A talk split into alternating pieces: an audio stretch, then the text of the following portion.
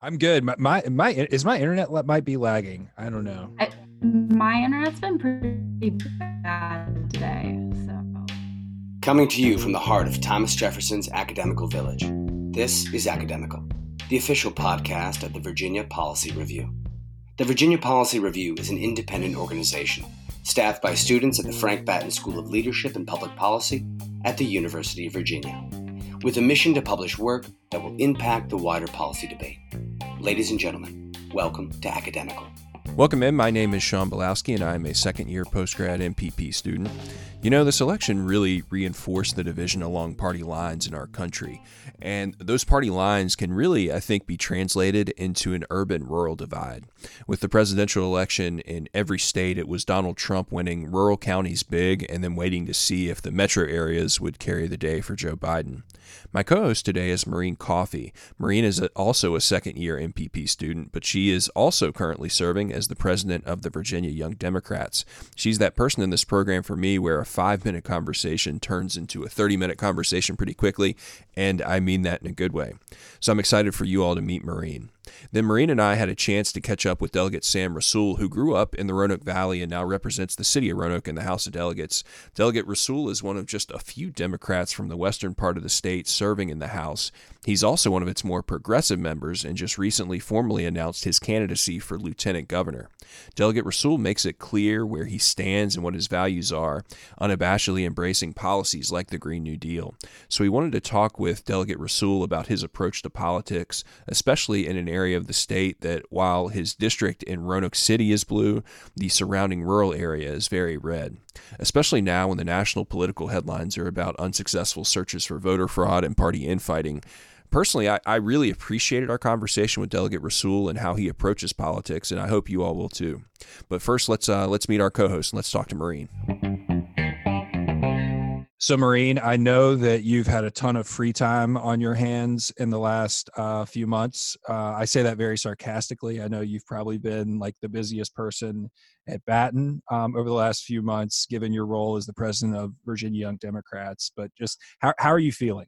Um, you know, a little bit exhausted still, but we're we're digging out from the pile of work I put off during the election season, uh, starting to play some catch up and be a real person again.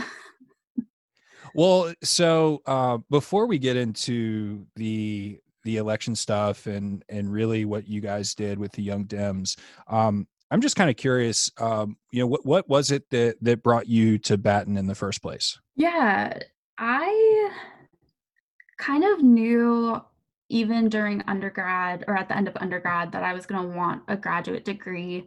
Um, I wasn't really sure what direction I wanted to go, but as I kind of started doing more politics and policy relevant things post college, I really realized the broad need for evidence based policy and people who understand research and statistics and how um, policy making works from a you know from a quantitative empirical side um, and how to convert that into policies that really work for people. Um, I think that there's definitely a broad movement in that direction, but I wanted to make sure that I was a part of that and responsibly advocating for policies that we know will work um, rather than advocating to pour money into things that honestly have very little effect for people and we're kind of just running up a bill because it sounds nice. You know, it, it's you know now that hearing you talk about that and your and your um, why you came to Batten, and I'm kind of putting this together with your role with the Virginia Young Democrats because that you're you're interfacing and talking, you know, you're kind of organizing ways to interact with voters, and so you have kind of the substance that's the policy, but then you kind of have to sell that and, and convince voters. And I'm curious from your perspective and your role, you know, how do you um, you know um, what's that been like for you? Because i imagine you've probably interacted with a ton of voters over the last month or two. Yes. Yes i have. Um, and i think part of it comes down to building trust and and people not thinking you're bsing them. Um, I don't know, I don't know what language we're allowed to use on here, but whatever you um, want. I think I think that a lot of people do think that a lot of policy pitch is bullshit. And it's really building that trust to say like you know what? No i agree with you that there's so much government waste and we we say things that are never going to happen. Um, but here are the things that we can get done on this topic that matters to you. And i'm saying that not because i just need you to vote for me but because i truly passionately believe in this policy um, and in this change that you know i'm out here knocking doors for dr cameron webb because he actually really has a good vision for healthcare uh, because you know what? He's worked in the healthcare system and he's seen the ways that it fails people. So I, you know it's it's those kinds of conversations where for me you're just you're cutting out the more traditionally political side with where it's mostly just rhetoric and you're coming in with um, the evidence the facts and saying we know that this doesn't work we have to try something else I I think you touched on something that it feels like it's it's becoming a lot more um and I don't know I'm trying to think of the best way to put this. I feel like what Donald Trump has shown and I think he is full of it more than any politician that we've ever seen, but I don't think he sounds like he's full of it. If that makes sense. Like I think he's a good salesperson. Um and he doesn't sound like a politician and I actually think that that is you know as far as the the trust like if someone just comes off sounding like a politician and like they're kind of just basically playing you for the vote I, I don't know it just feels like that's something that is way more important than i would have considered maybe four years ago. Yeah i think that that is a driving factor behind why a lot of people got behind Trump is that they felt like he was a tell it like it is everyday person. I know that there were even studies from a linguistic standpoint um, that showed just how much Trump's speeches deviated from a typical political speech and coincided much more with conversational linguistics in terms of the way you would talk to a friend or just in conversation. Um, and so there is there really is something to that. And I think, you know, Obama, for example, had a very political cadence. He was super put together and a phenomenal speaker, and that worked for him. And I think it's about figuring out um, what's an authentic identity in terms of speaking and and you know don't don't be out there trying to be obama when when you're not and it, it people will know you're inauthentic. People will be able to read that real fast and that's a very good way to lose people's trust so you have uh, served as the president of the virginia young democrats in a presidential election year in the middle of a pandemic um, what what was what was your day-to-day like Maureen?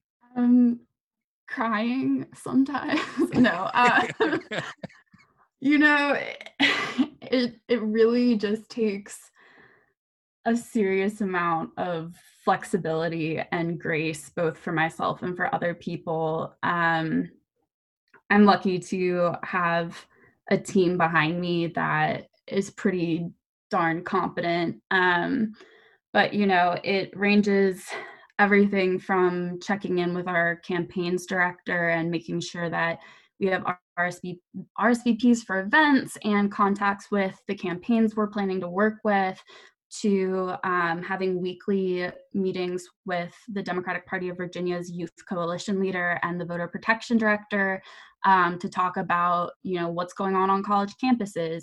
There are new laws that just got passed in September that changed how we vote. Are we sure we understand them? Are we sure that college students understand them?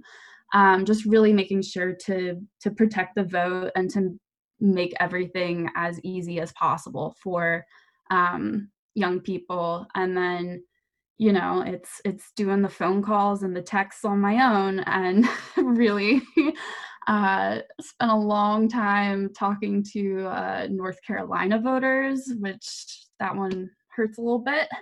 But um, you know we we called we made uh, as an organization about 600000 voter contacts um, between the end of August after the Democratic National Convention and Election Day. Um, so we're pretty we're pretty proud of that. Over half a million voter contacts is is very solid for a pandemic.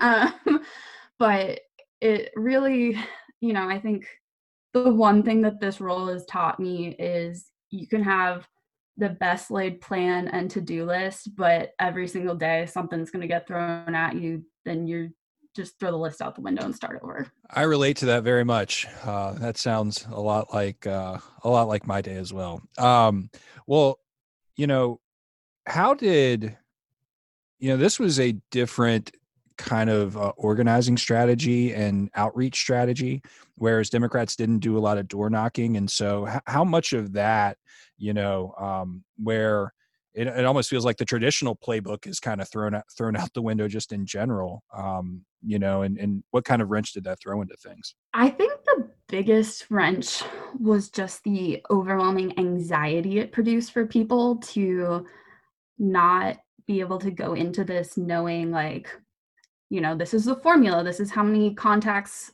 on the doors we need in order to turn out this many people. Um, i am not a field director but i know that there is very studied and careful math behind a lot of those numbers. Um, and so you know you throw that playbook out which we we had to do from a public health standpoint and you just kind of wing it. There was a number of conversations I was a part of where everyone was just kind of throwing ideas out and being like, let's just try them all because we've never done any of this before. We don't know if it will be effective, if it won't be effective, um, but we have to do something. So it was a lot of creativity and and just you know people being willing to really put themselves and their ideas out there and say i have no idea if this will work but i thought about it and here's an idea um, but at the same time I, I think that as as well as this went for the most part for democrats and as important as i hope everyone is realizing uh, digital organizing is and relational organizing, talking to your friends and family and, and making sure that you make those connections. Um, I'm pretty confident that when we are able to go knock doors again, that is still going to be the priority because those face to face conversations are just so much more effective than anything else. Well, and so you mentioned over a half a million um, kind of voter contacts. Um, and it resulted in and you told uh, you made sure you mentioned this to delegate rasoul but you had uh, virginia had the second highest young voter turnout uh, only second to georgia in the country so um, i imagine when you when you heard or saw that that probably validated a lot of a lot of the work that went into the last last few months yeah absolutely and i will also say you know it's not just vayd as as much as we i think we were a big part of that our uh, coordinated campaign and the individual um, campaigns that just mobilize so many people.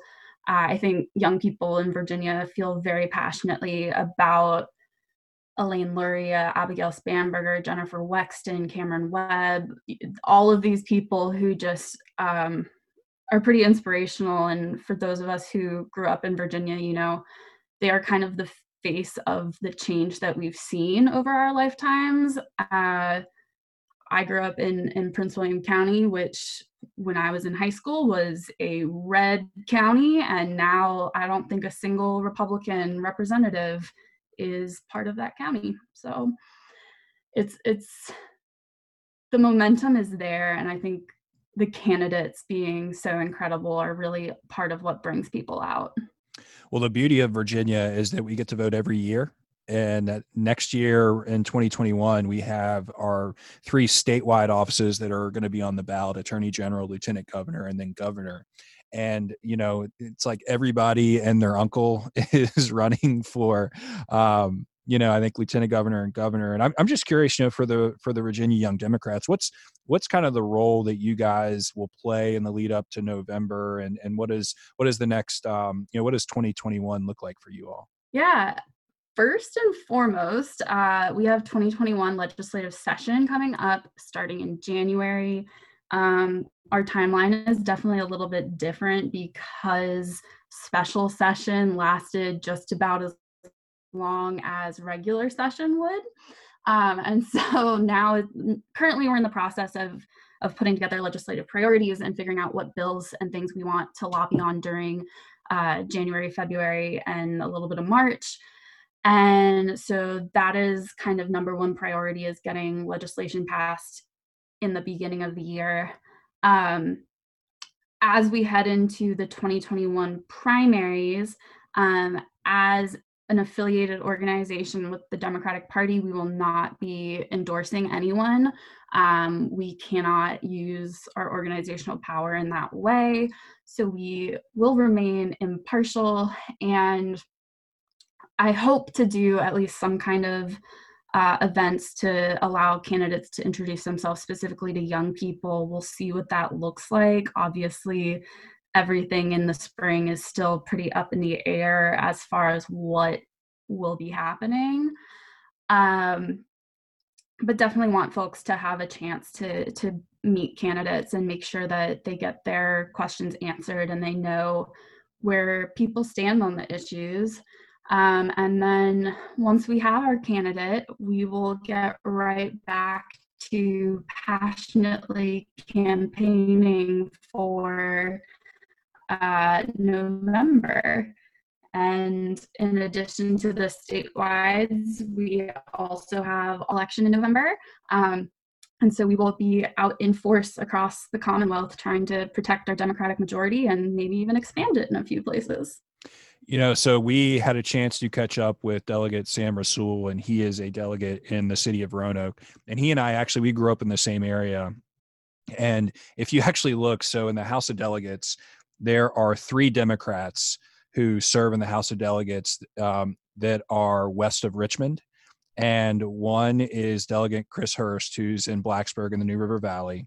One is Delegate Sam Rasoul, who is in the city of Roanoke, and the other is our professor, Delegate Sally Hudson. So there are three Democrats west of Richmond that actually serve, and he he's actually of those. He's the only one who actually grew up in in Southwest Virginia.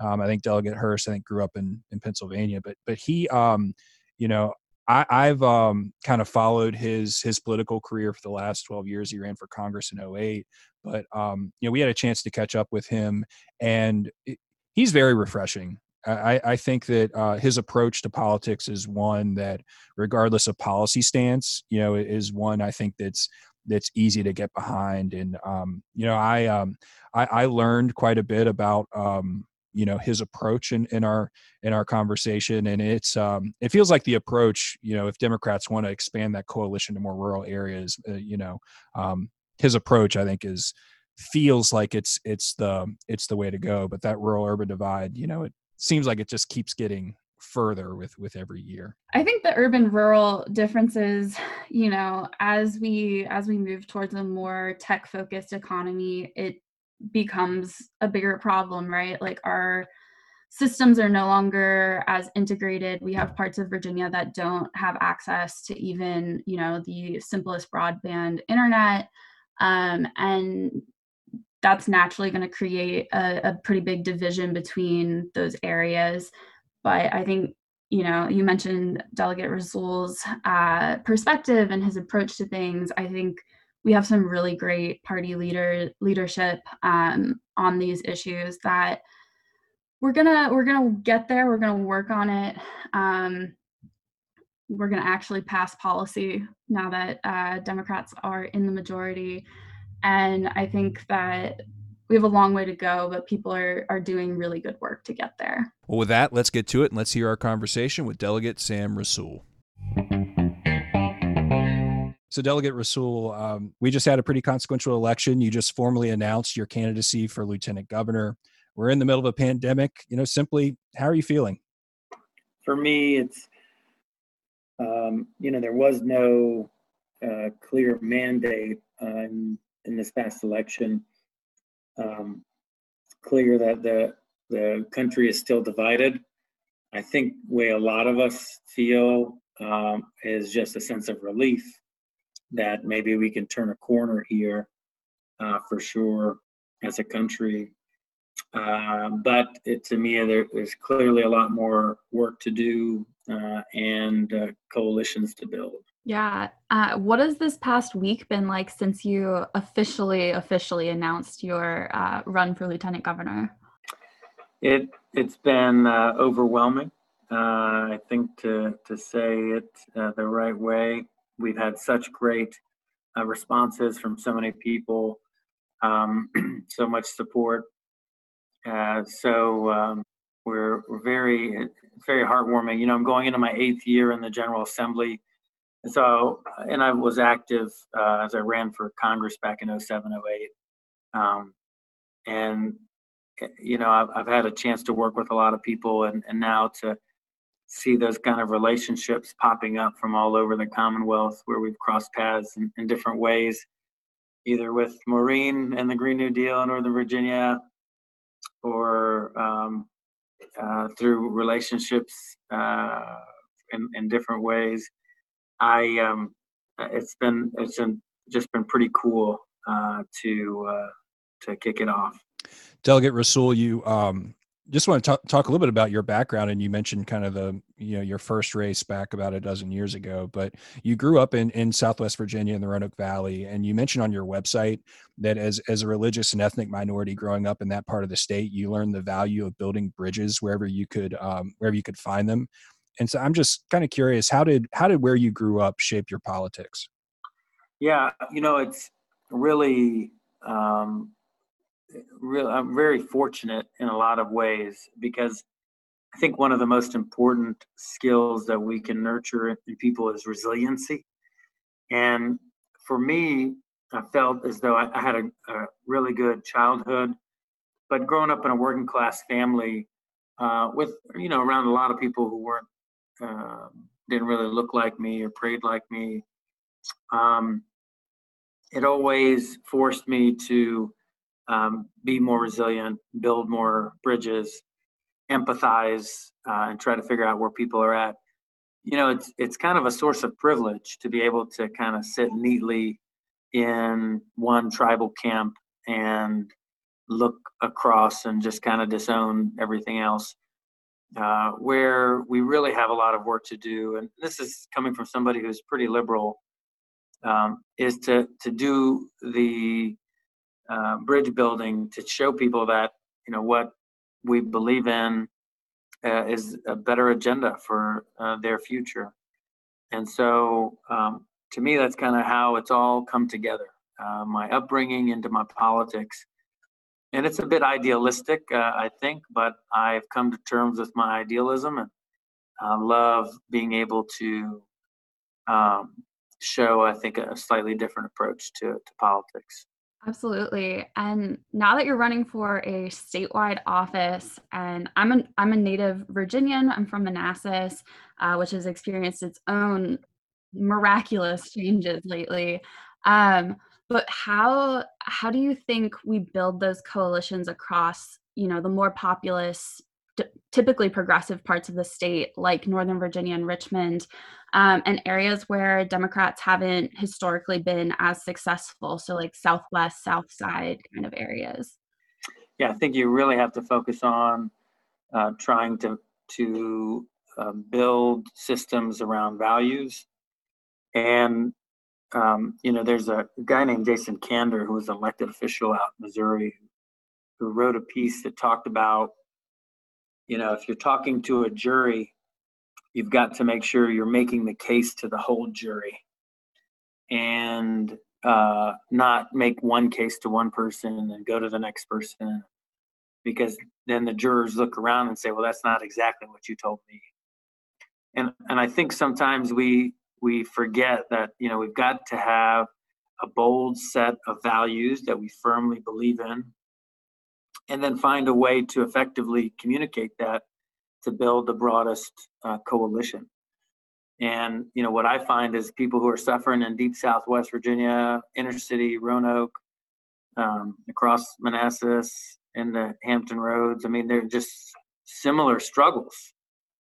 Uh, and and oftentimes um, we we don't know exactly the best way to connect those dots, and that's the critical critically important way of building a, a coalition.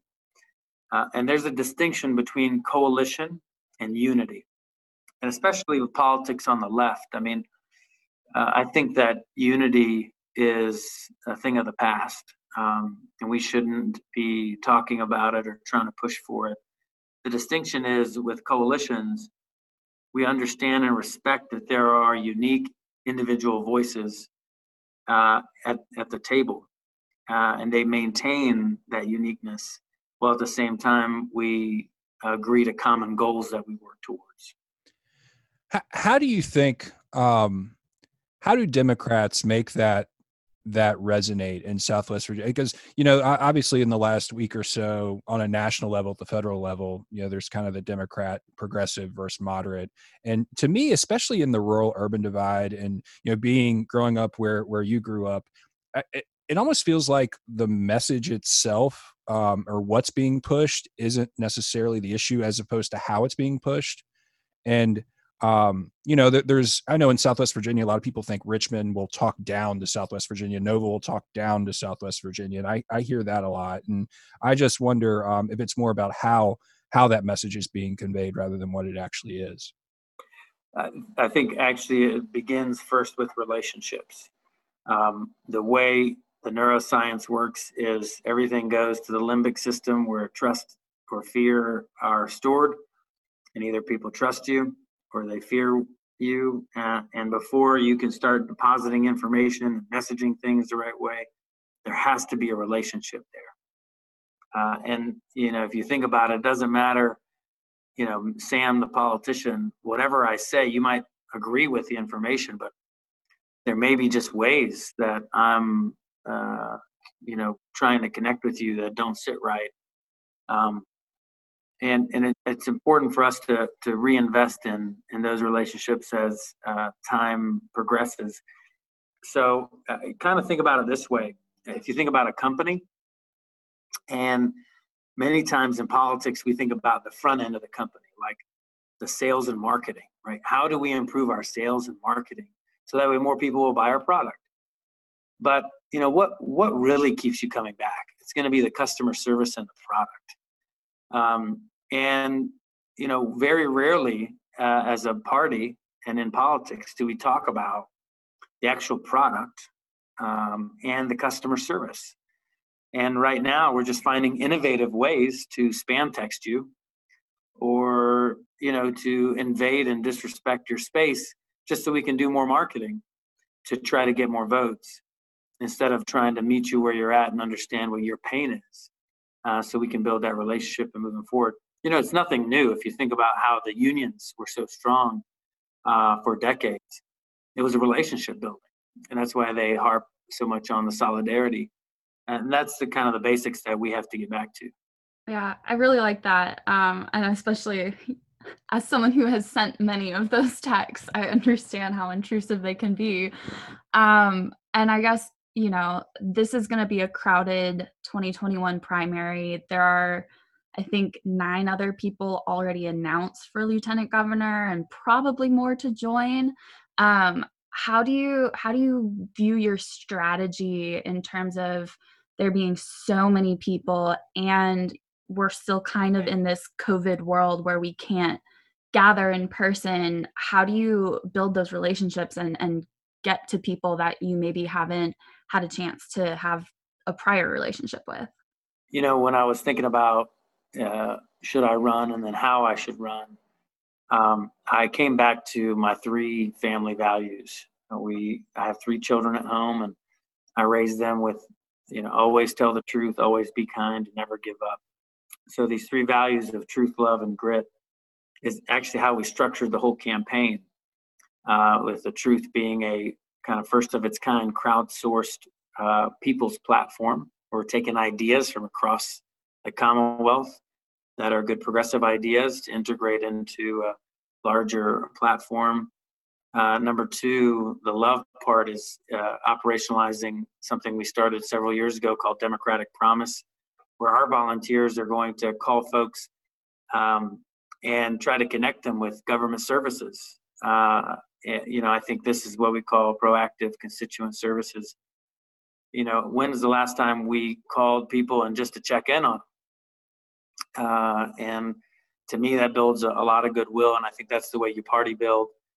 And then the grit is Virginia grit. I'm physically visiting every city and county in Virginia in a safe way, but to gather stories of uh, uh, the struggles of Virginians uh, and making sure that I'm able to elevate those stories and, and, take them all the way to Richmond. So operationalizing those values, which is core to how I live my life, what I believe in, and now integrating that into a campaign is how we hope to build a winning coalition.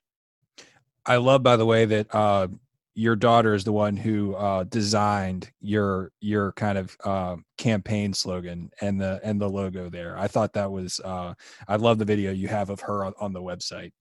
Yeah, she's way uh, more artistic than than I am, and uh, so I'm, I'm very fortunate for it's it's a team team effort uh, for sure. Was that the first draft? That was yeah. Uh, I'm trying to go back. I'm trying to think. Um, that was uh, I, I, said, "Here's what I believe in: is the truth, love, and grit." And uh, why don't you come up with something for a bumper sticker? And uh, and that's what she came up with. And she talked me through it. She's like, you know, I thought the love could actually be the heart in the shape of a planet, uh, and then having a tree coming out of the earth, and then have this rainbow over top. Um, I'm like, man, I am not going to argue with you. Uh, just the, the, the wonder and the innocence of these beautiful children is uh, something that keeps us going for for me as well. It's yeah I, I, also have three kids. I have twin five year olds and to hear them and where their mind goes it's um it can be inspiring sometimes right? But um it, you know you mentioned when you were deciding whether or not to to to run and because there there are so many folks there does your you know with all these other um all the other candidates that are out there does that change the strategy at all or is the approach the exact same if it's just you and you know one or two others? You know you you might argue that there are some tactics here or there that are different, but for me, the way I've always run my races, I was in a four-way primary uh, going into this uh, this office when I was elected seven years ago, um, and it was just you know knocking on a bunch of doors, staying true to our values.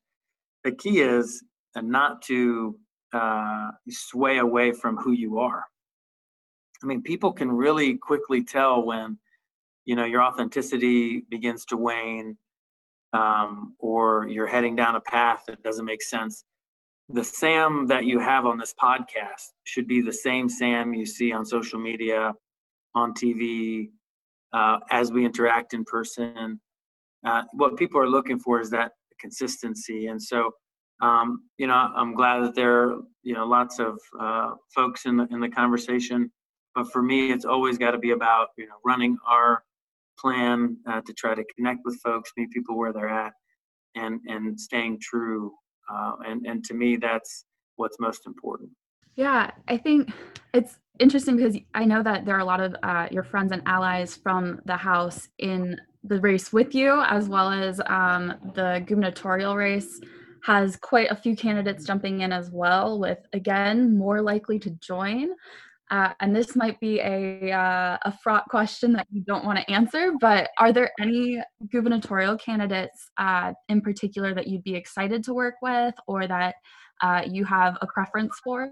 I was waiting on Maureen, but I guess since I'm not going to get that, uh, look, you know, for me, like I said, uh, it's all about, you know, you can be bold in what you stand for, but building relationships and coalitions everywhere. And so I'm uh, happy to work with whoever, uh, and especially as lieutenant governor, trying to make sure we work with um, anyone uh, in the legislature and, and the gubernatorial administration to try to improve the lives of, of Virginians. I mean, that's a very politician response.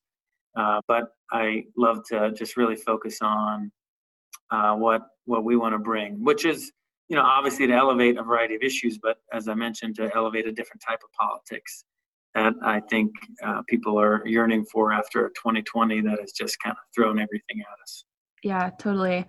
Um, and I guess I wonder what you think it says about where Virginia Dems are at, where Virginia is at, that we have, I think, five gubernatorial candidates, nine lieutenant governor candidates, and three attorney general candidates, all on the Democratic primary side. Um, you know, what does that say about us right now?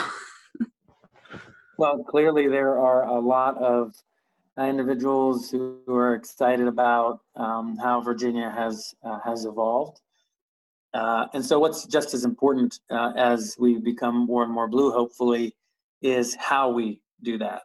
Um, and that is important to me uh, to make sure that we are inclusive, uh, that we are open, uh, that people do feel like they have a seat at the table, that we find ways of trying to break through some of these special interests. I mean, you know, many of the issues in in Richmond are not Republican and Democrat. Uh, they are uh, really powerful special interests who, you know, try to ram through what they think is is best. And many of you know that, you know, I've I've got a lot of battle scars from taking on Dominion um, and and some others. And it's you know I'm not here to be anti whatever. I'm just here to be for the people uh, of Virginia. And and there are times where that's not easy and there are times when people in, in our own party uh, as democrats you know maybe don't see eye to eye on those things. But what i can do is control um, my message in my race and that's why i'm proud that our uh, campaign for lieutenant governor uh, hopes to be the first statewide campaign to win completely funded by only individual donors as we move forward you, you mentioned the the battles with Dominion, and uh, you know, just kind of going along the theme of you know being a progressive in a more rural part of the state, you know, where you, where you have a kind of a sea of red surrounding you. You, you have uh, embraced really the Green New Deal, and that's something that that you don't shy away from. And I'm I'm curious how how does um, how does that process of, of kind of appealing to obviously you have a blue district but in all the communities around you. Botetourt county has you know the wind farm that that's uh, i believe might be operational now but you know how, how do you um, you know you don't shy away from from things like that and how do you go about you know making that pitch and, and getting people and building those coalitions in those more um, with those more red surrounding areas? Yeah i think it's so important to just hold true to your values and what you believe in. I believe in uh, a Green New Deal because I believe in the intersectional approach, meaning as we develop environmental policy, we've got to make sure that uh, struggling working families that uh, are, are not negatively impacted uh, by this stuff. And in fact, let's use it as an excuse to uplift uh, these families and to make sure that what the decisions that we make are socially just uh, what does that mean in practicality? I mean, does that mean that that means that we're uh, not only providing you know great paying, great benefited jobs, but in addition to that, are we being mindful of the communities that we're making these investments in? Uh, are we thinking about land use? Are we integrating farmers? Are we ensuring that you know they're not just railroading uh, poor um, minority communities when when we're actually building um, some of these new investments?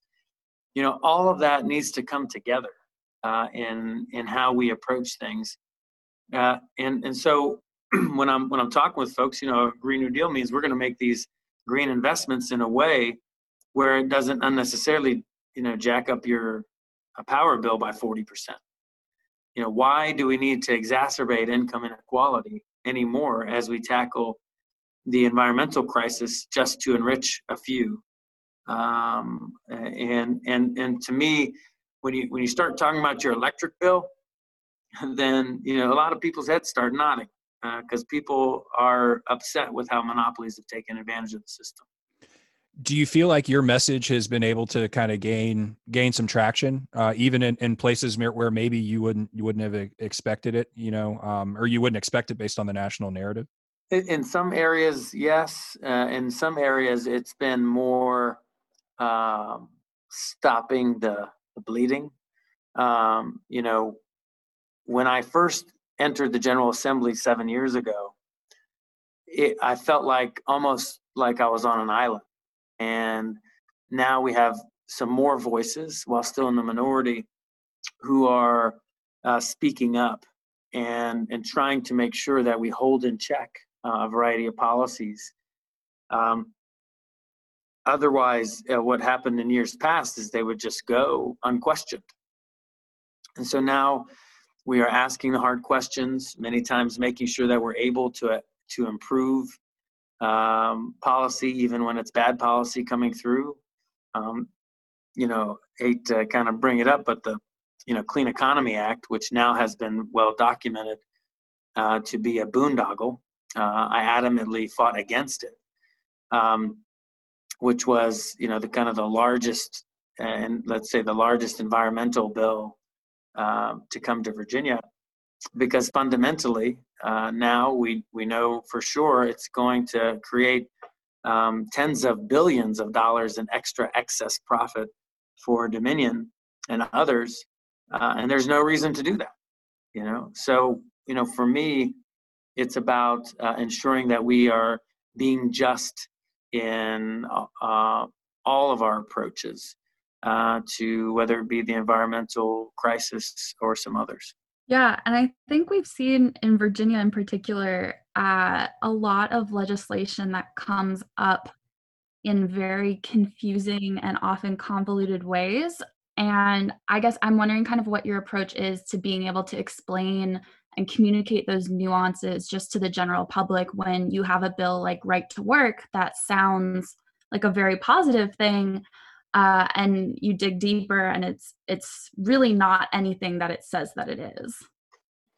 Yeah you know like i i tell folks for example i'm pro blue collar right? And so blue collar means workers it also means small business owners who are uh, out there working hard especially these micro businesses and and you know unfortunately we haven't built that coalition.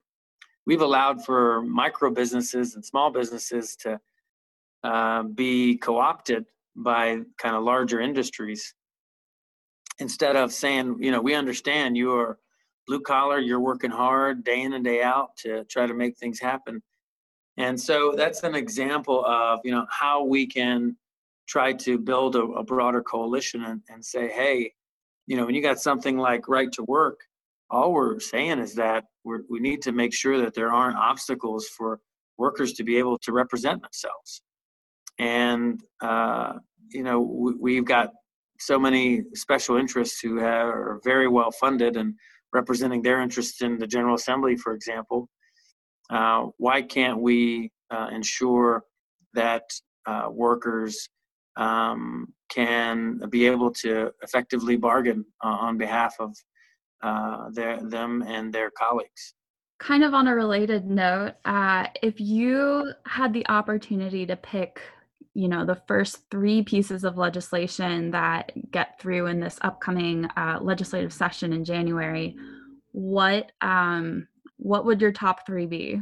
Mm, one of my first one. Okay, so let's say uh, the Green New Deal Act. Let's put that off to the side. So let's say that that's number one um, which has a number of components. You know, stopping, uh, having a moratorium on new fossil fuel infrastructure, having transition assistance for any workers who are impacted, being aggressive in our RPS, having investments in energy efficiency, which helps you know um, bring people's uh, electric bills down and helps to lessen our carbon footprint.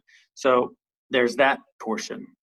Uh, number two would be uh, to really challenge our education system, uh, specifically uh, to have a uh, give a lot more latitude for teachers to be able to invest in the socio-emotional growth and development of our children.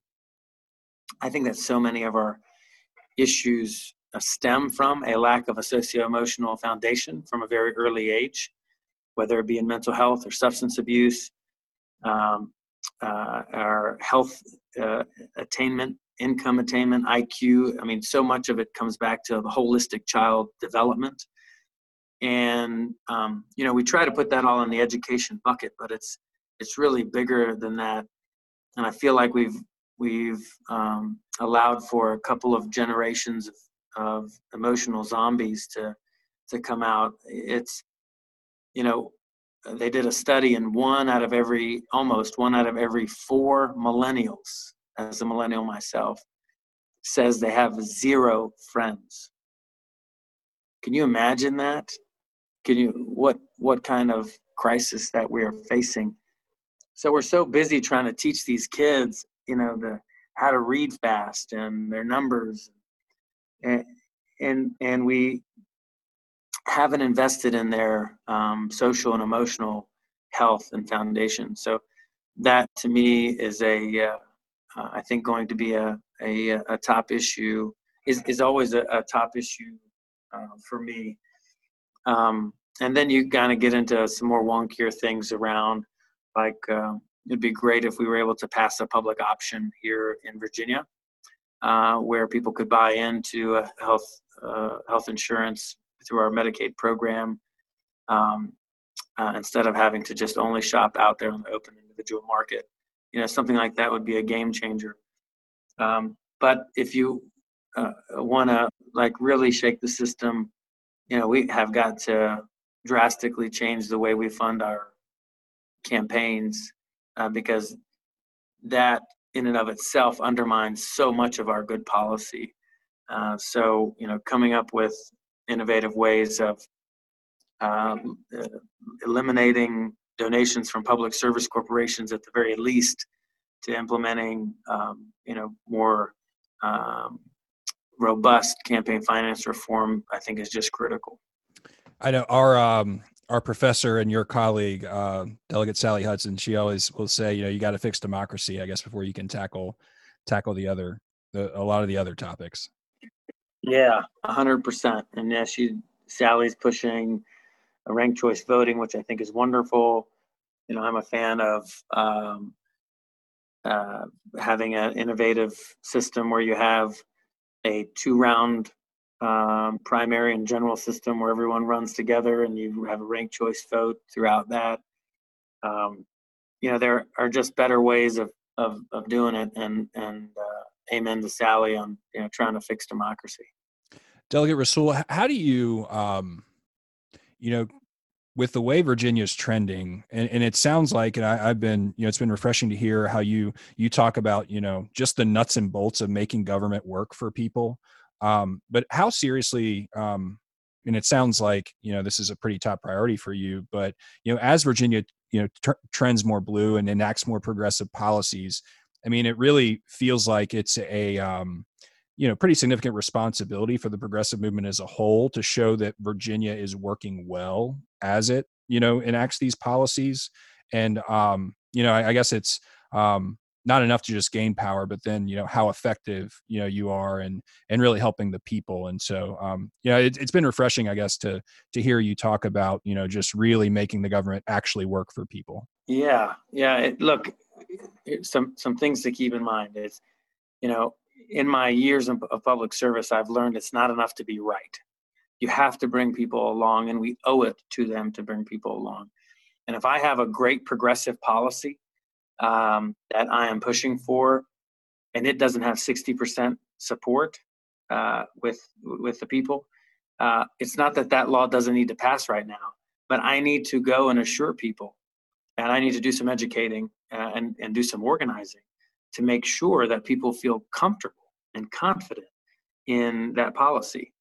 I feel like there's an obligation to do that. I mean, 60% of the people uh, polled support a Green New Deal, uh, and that's why I'm supportive of it. And so, while there are other policies like jungle primary that I, uh, uh or an open primary that I feel very passionate about, um, you know, it probably polls like 30% or 40%. So that means there's some education there uh, to to be done, and that's how we responsibly approach this. Is not just sit on our high horse and say this is what's best for you, but to have a conversation with folks and to make sure that people understand this is why we're we're approaching things a certain way. That's how you build trust. And to me, the you know being a Democrat and the party that believes that these institutions have an important role in our lives uh, it's so critical for us to build that trust as we move forward. I think that that is a really great segue into uh, another question I have, which is really based off of a lot of my work uh, in the Young Dems and in getting new people to the table, new people involved, which is that politics and policy and legislation, it all feels so intimidating and far off and, you know, not for me if I'm not a connected person. So I think my big question is how do we bring more of those people to the table and how do we get voices that aren't already being heard um, to, to see that it is their place to get involved? Yeah, I think it's good to probably scrap half of our campaign tactics. You know, it's uh, look, it's it's not. We, we've all made the calls, we've all sent the texts, we you know all all this stuff. Um, but are we really meeting people where they're at and and engaging them? Uh, you know, one thing that I hate is when people say, we, we got to go tell these young people it's their civic duty to go and vote. Uh, no, no, you don't approach it that way. That's not how it works. You have to empower them to be able to make critical decisions and get them involved in in processes and show them you know that there's a value here once people value the process, then they'll want to be involved, not forced to be involved because we're going to guilt you into it because it's your civic duty. Like in my district, I have a, a, growing Hispanic population. People, oh, you better go get them registered to vote so they can come vote for you. They don't even know what a delegate is. Like most people don't even know what a delegate does. And so, what do I need to do? Tell them what a delegate's about and make sure you come and vote for me? No, I need to say, here's my card. Call me when you need some help. Here's some resources for you. And then they will come to the conclusion that, hey, this is a good thing. How do I get more of this? I'm like, well, you, you can elect more people who believe in these things, and you'll get more of these resources. You know, this is, to me, it's just so basic, but we just miss the boat sometimes. Totally. One quick note uh, Virginia was the second highest state for youth turnout in the 2020 election, uh, only following Georgia. So pretty proud. Maureen, Maureen representing. she pulled them all out. Well, Delegate Rasoul, this is um, you know, this has been um, great. Really appreciate you taking the time. We we always end our interviews with with the same question for all our guests, and this is um, what's a leadership lesson that you've learned that you wish someone would have shared with you as a student or a um, either a graduate or an undergraduate student? You know growing up i uh, worked uh, i feel like I, I, worked pretty hard and um, i naturally uh, wasn't uh, like a very emotional person. I think i was naturally just kind of like driven. I just wanted to go and get things done and one important tool that I felt uh, as though I needed to grow over time uh, was to uh, intentionally try to be more empathetic. And um, and empathy is a skill that has to be refined continuously over time. And and so over the years, I've had to really work on trying to understand where people are at. I mean, and some people will be on the complete opposite end of a spectrum on what you know what their view is on something, and and and so for me, I, I am really trying to put myself in their shoes, not to agree with them, um, but if I can't understand why emotionally they got to that point, I will never be able to reach them. And so uh, my uh, one piece of advice is, you know, to really focus on your emotional intelligence, and the, the most important part of that, uh, one of the most important parts of that is is growing our our, our empathetic skills. That'll do it for this week's episode. Thanks so much to Delegate Sam Rasoul. Thank you to my co host Maureen Coffey. And thank you to Ben Feldman and Ben Teese for helping to put these episodes together. And a special congratulations to Ben Teese, who just got engaged. We will be back with another episode next week. Stay safe.